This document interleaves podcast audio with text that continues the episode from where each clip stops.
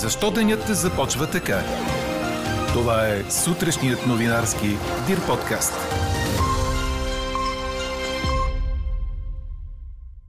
Учениците от 7 и 10 клас се явяват на национално външно оценяване по математика.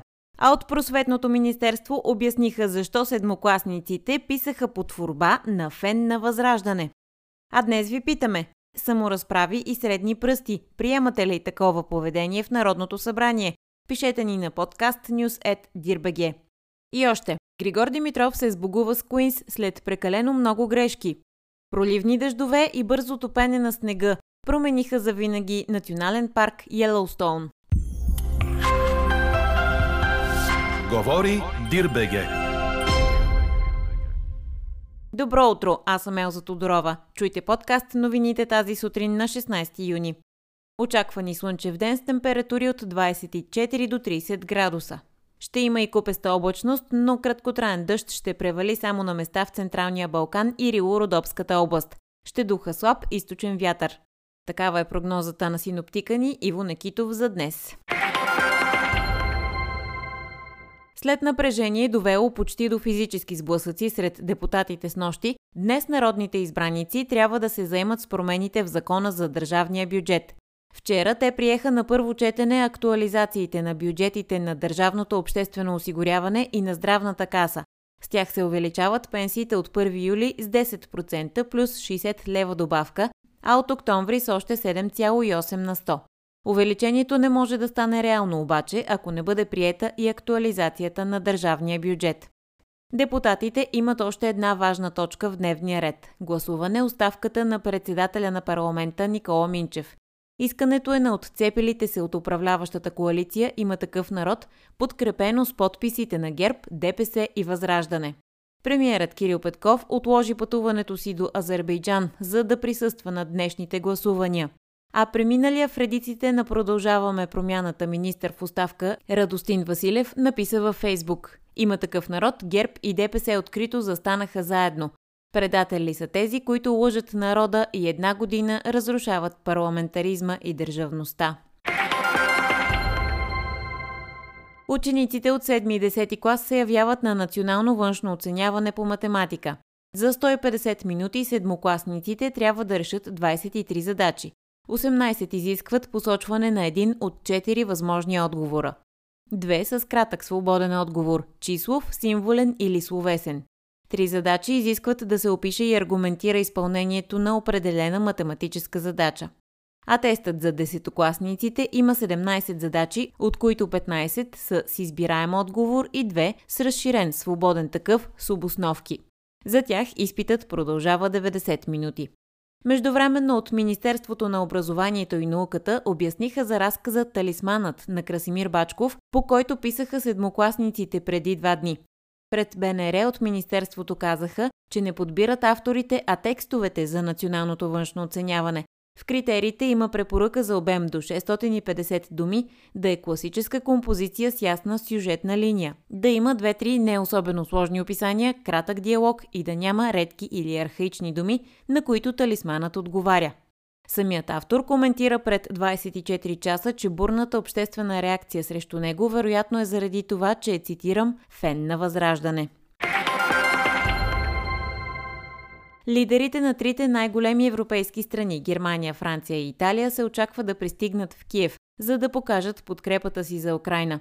Посещението на Олаф Шолц, Емануел Макрон и Марио Драги се подготвя от седмици. Тримата искат да отхвърлят критиките в самата Украина за начина по който реагират на войната, отбелязва ДПА.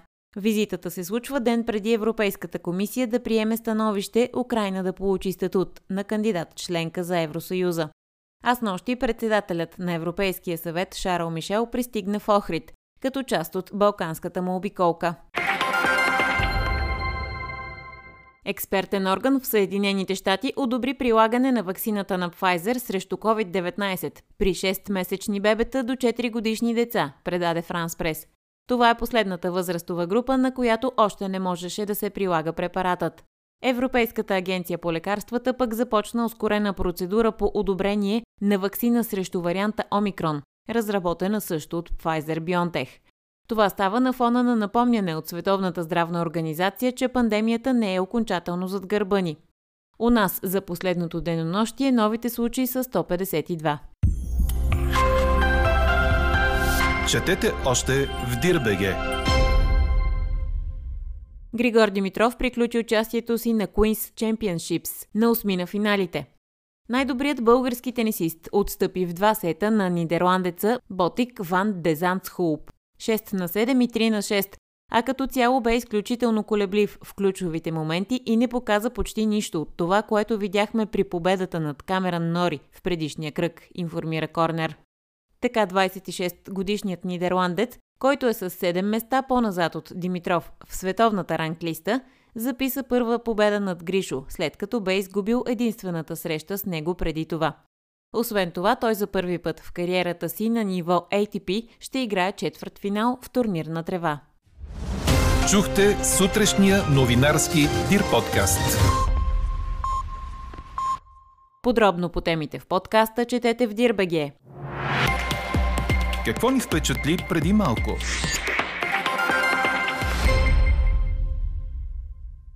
Проливни дъждове и бързото топене на снега предизвикаха драматично наводнение в популярния американски национален парк Йеллоустоун. Според Associated Press това може завинаги да промени парка и живота на общностите, израснали около удивителния природен шедьовър. Наводненията не само са разрушили мостовете и водата на хубаво в близките къщи, но изместиха курса на популярна сред рибарите река, вероятно за винаги. Пътищата, разрушени от мощните водни потоци, ще трябва да бъдат изградени на нови места. Пейзажът в буквален и преносен смисъл се промени драстично. Иронията е, че познатият ни грандиозен пейзаж е създаден от бурни геоложки и хидроложки събития в миналото. А сега той отново бурно се променя, казва комисарят в близкия окръг Билберг. Повече от 4 милиона души са посетили Йеллоустоун миналата година. Вълната от туристи не стихва до есента, а юни обичайно е един от най-натоварените месеци.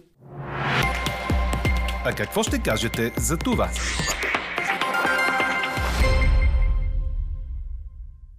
Почти до физическа саморазправа се стигна по време на дебатите за бюджета на здравната каса в Народното събрание. Основните действащи лица в разгорещения спор бяха депутатът от ГЕРБ, професор Костадин Ангелов, и председателя на парламентарната група на БСП за България Георги Свиленски. В препирнята активно се включи и Мануил Манев от ГЕРБ, както и представители на различни парламентарни групи, които се опитваха да ги разтървават. Някои снимаха с телефоните си. Припомняме, че депутатът от Продължаваме промяната Христо Петров на два пъти показа и среден пръст в Народното събрание. Ето защо ви питаме, саморазправи и средни пръсти. Приемате ли такова поведение в Народното събрание?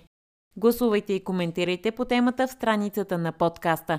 Най-интересните ваши мнения ще цитираме в обедния новинарски подкаст точно в 12. Слушайте още, гледайте повече и четете всичко в Дирбеге.